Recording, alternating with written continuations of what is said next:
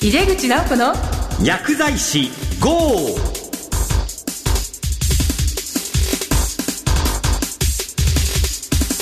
こんばんは。帝京平成大学の井出口直子です。この番組は薬剤師の方々に役立つ最先端情報をお届けし薬剤師を応援してまいります。今月は患者さんをサポートするボランティア団体を運営されている方をゲストにお迎えしていますそれでは早速井出口直子の薬剤師号始めていきましょう。井出口直子の薬剤師 GO! この番組は手羽製薬の提供でお送りします。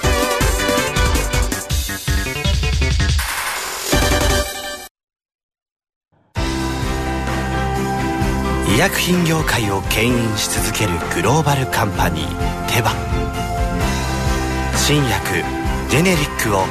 開発製造するハイブリッド企業です。患者さんの笑顔を大切にする薬剤師の皆さんと。これまでもこれからも手羽製薬。井出口直子の薬剤師 GO! 井出口直子がお送りしています。地域から発信する患者会にスポットを当てる2回目です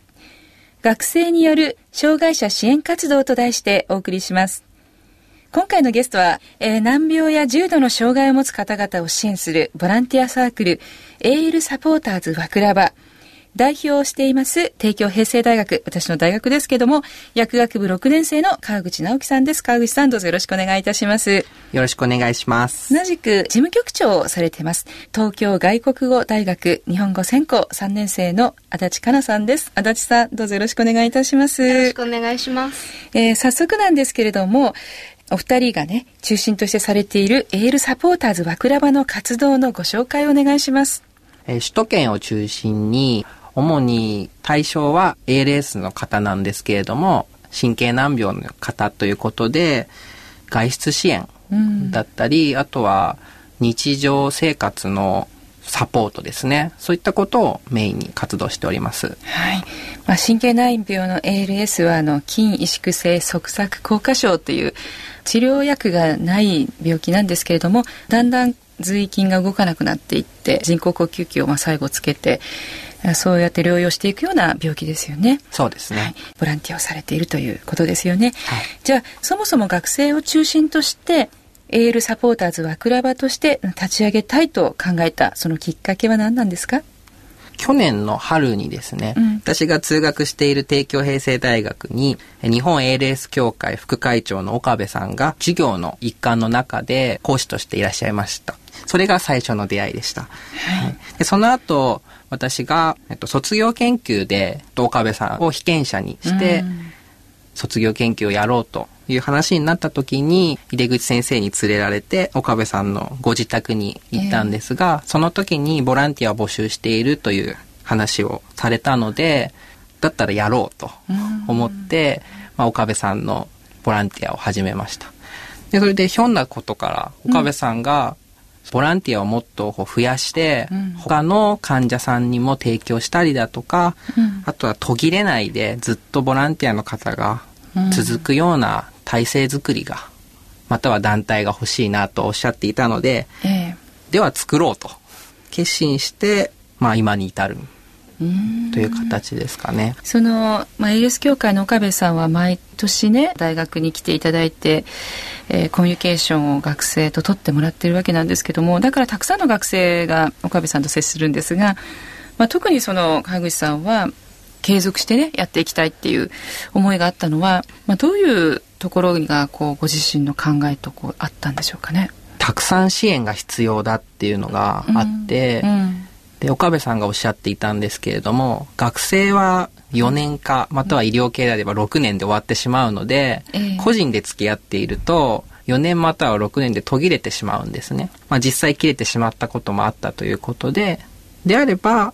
一つの団体として立ち上げることで、その団体の中で提供し続けられるということがあって、患者さんのそのままサポートできるっていうのが、やはり魅力的だったので、そんなこともあって、まあ今回こう、エールサポーターズワクラバっていう団体を立ち上げようっていうふうになりました。そうでしたか。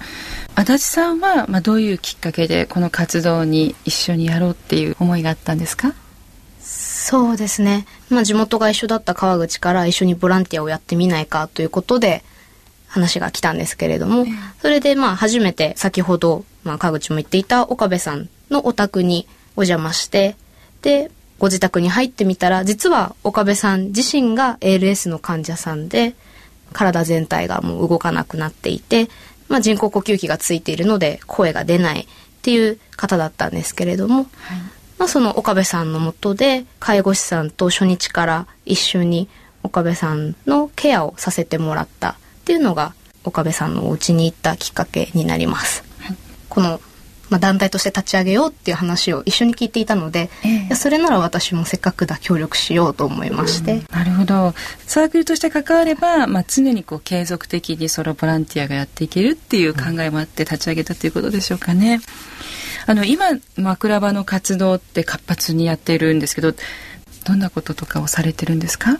一番やはりメインの活動は、ええ、在宅療養されている、うん、まあ、そういう患者さんのお宅へお伺いして例えば外出をする際に同行するお手伝いでしたりとか、え、あとはいろいろ方法はあるんですけれどもコミュニケーション方法を使ってケアについての指示をいただいたりとか普通のおしゃべり今日はこんなことがあって楽しかったよとか患者さんの冗談で大笑いしてたりなんてこともよくあるんですけれどもそうですねあとは日常生活のお手伝い着替えでしたりとか外出から帰ってきた時のお片付けとか、えー、そういうものをするのが一応メインの活動ということにはなっています。そうなんですね。まあ、患者さんが外出する時に車椅子ですから、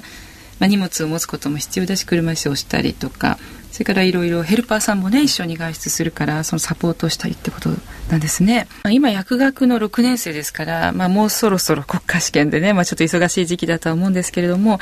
その薬学生の、まあ、それなりに今のところ勉強してきた知識とかが今のボランティアにどのように生きてるんですか？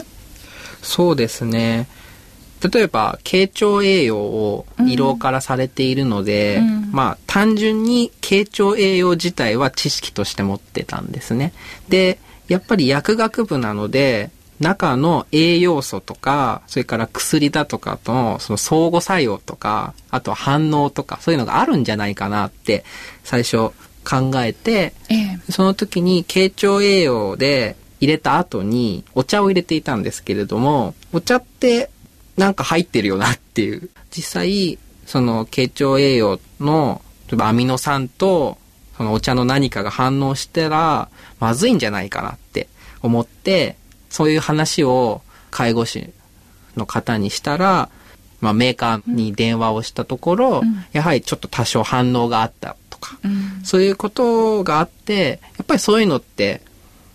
薬学を勉強したからだったのかなとは思いますね。うん、なるほどね。まあ、今患者さんの、まあ、胃ろうですね。に直接お食事とか、まあ、お薬もですよね、はい、まあ、入れていてお薬もたくさん使ってらっしゃると思うんですけれども、まあ、それとお茶とかですね。反応なども、まあ、ご自身の知識を使ってアドバイスできたりとかい。うことなんですね。うん、えっ、ー、と足立さんの方はいかがですかね？そうですね。最初のうちは自分のできないことの方がよく目に見えていて、私がこれを続けていて、まあ、患者さんの役に立ってるんだろうかとか逆に負担になっていないんだろうかっていうことをすごく悩んでた時期があったんですけれども一度あの岡部さんが病院から在宅に帰ってくるために何をしたらいいんだろうかっていう本を執筆なさっていて、でその時に文章の校閲をしなければならないっていう時期があったんですけれども、それが、まあ、私は一応日本語を勉強しているので、ね、まあ使い方であるとか書き方であるとかっていうのは、まあ、勉強している分野ではあったのでかなちゃんが来ると思って残しておいたから今から一緒に全部読んで気になったところは自由に直してほしい。で僕も気になったら言うから。って言って80ページの原稿が3時間で校閲が終わった日があったんですね。そうですか。本当に医療とは全く関係なくても、うんきっと患者さんの役に立つことってあるんだなって思った本当ですねすごく発見でそれ以降、うん、すごく積極的に何か手伝いましょうかって言えるようになった感じはします。えー、なるほど、まあ、いろんなことを勉強している学生さんがいてね、まあ、一人一人患者さんの役に立つことってあるんですね。そうですね。はい。あとあの、お二人の他にも、エールサポーターズはクラブの活動にはとってもたくさんの方がね参加されてるんですけどどんな方が参加されてるんですか？ご紹介お願いします。まず学生さん、まあ、社会人の方であれば、うん。岡部さんのお友達。そうですね。大体20人弱なんですけれども、ほとんどが学生なんですけれども、まあ、中には社会人のえー医療従事者の方だったり、あとは患者のご遺族の方だったりがいらっしゃいますね。で、時々研修会を開いているんですけれども、そこにはテレビ局で福祉番組を、えー制作されている方、まあそういった方をお招きしたりして、まあ活動しております。なるほどね、まあ、もちろん活動のメインは学生なんだけれども研修会とかで本当にいろんな人の協力が得られながらやってるんですね何かあのこの運営するにおいて、まあ、お二人が苦労していることは何ですか？そうですね。やっぱり ALS 筋萎縮性側索硬化症っていう難しい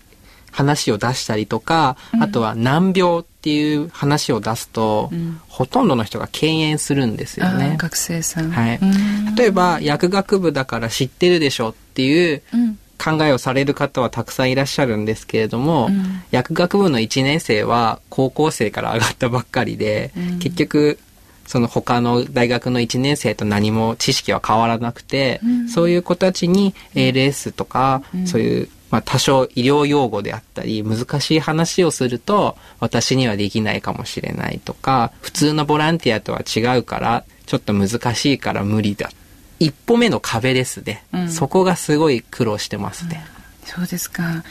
足立さんはどうですか？私は最初自分と同じような本当に医療とは特に関係のない子たちも巻き込めたらきっとボランティアの幅も広がるんじゃなかろうかと思いまして、まあ自分の大学ですとか、うん。まあ、知人知り合いにいろいろ声をかけてみたんですけれども、やっぱり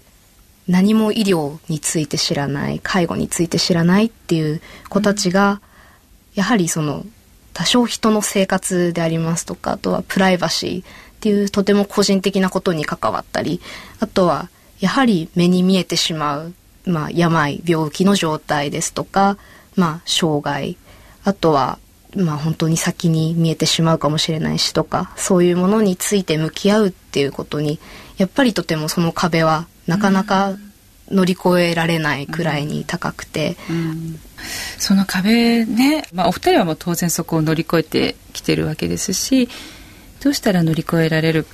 でしょうかね？なんかこう工夫してることとかありますか？私たちってうん。話をしてうん。笑い合ってるじゃないですか。うん。で ALS の方っていうのは声が出ないのでちょっと特殊なコミュニケーション技法を使うんですけれどもそのコミュニケーション技法がその患者と介助者うん。っていう関係ですとやはりちょっと難しい感じがするんですけれども介助者同士つまり学生同士でやってみたりするとゲーム感覚というか、そういったことが、まあ、始まるので、まあ、それが、まあ、一つの乗り越えられる、まあ、きっかけになるのかなとは考えてますけど。例えば透明文字盤とかはい。ですね、はいそうですね、はい。患者さん側から何かいろいろ反応とか返ってくることあると思うんですよね。どんな反応がありますか？そうですね。まず少しずつうんブログや名刺とかで私たちの名前を知ってくださる方が増えていてですか。まあ、イベントとかなどでお会いするとブログ見てるよとかあの結構声かけてくださる方が多いのですごく嬉しいと思います。嬉しいですね、はい、で8月に合同研修会っていうものを第2回目で行ったんですけれども、えっと、その場に実は盛岡からうん。その方は筋疾患ではないんですけれども私たちと同年代20歳代の方が他の患者さんの生活とかあとは医療系の学生そうじゃない学生だけど関わってくれてる学生っていうのが自分たちに対してどういう考え方をしてくれているのかを勉強したいっていうメールをいただいて本当にわざわざ盛岡から新幹線を使って日帰りでだったんですけれどもええ。来てくださった方がいました。あとはその場にですねもうお一人 ALS の岡部さんではない方なんですけれども、はい。がいらっしゃって今ちょっと節目にあるからっておっしゃって初めて自分の病気の話とか発症からの道のりですとかあとはまあ個人的にどういう闘病をしてきたのかっっていうお話を初めて公に私たちの前で話してくださったっていう患者さんがいるんですね。えー、患者さんのニーズに合わせて、研修会を開いて、参加者を呼ぶことが、もしかしたらこれから先どんどんできるんじゃないかなというふうに、いろんな患者さんの反応をいただいて今は思っています。なので研修会のプログラムも本当に毎回違うものでもすごく面白いだろうなと思っていて本当に定型がなくてアレンジができるような動きがしたいなというふうに思っております。なるほどねなんかあの皆さんの活動を知ってまた患者さんの新しいニーズが現れたり、また新しいつながりが生まれてるんですね。はい、はい、まあ、お二人はまあ学生なので、まあ、いずれ社会に出るわけなんですけども今回のこの活動を例えばご自身の社会人となった時にどのような形で生かすといいますかねどのように考えていらっしゃいますか川口さん。私はドラッグストアに就職する予定なんですけれども、うん、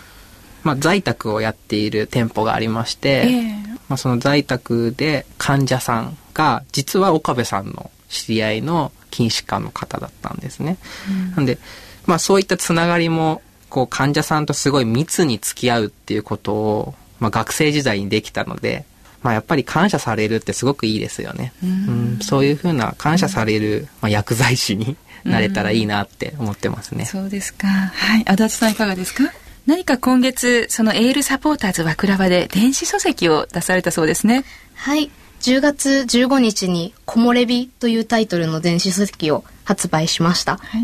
内容は、まあ、私たち和倉場の活動と神経難病についてを簡単な言葉で解説したりなど書いてあります。価格は100円です。というわけで、地域から発信する患者会特集の2回目は、学生による障害者支援活動と題してお送りしました。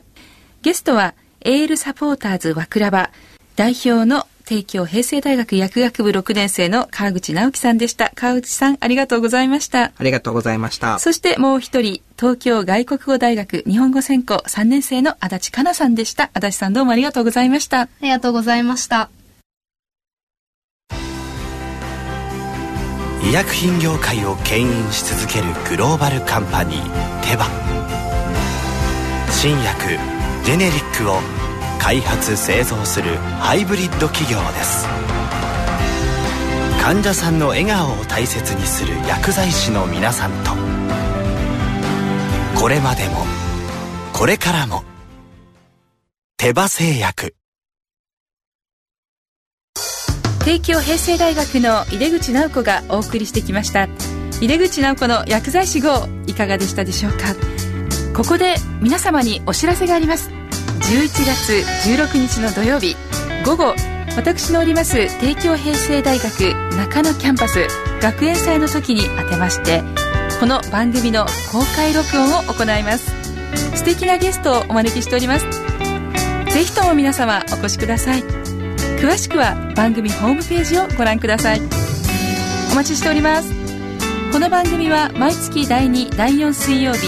夜8時40分から放送しています。次回は11月13日の放送です。それではまた帝京平成大学の井出口直子でした。井出口直子の薬剤師号。この番組は手羽製薬の提供でお送りしました。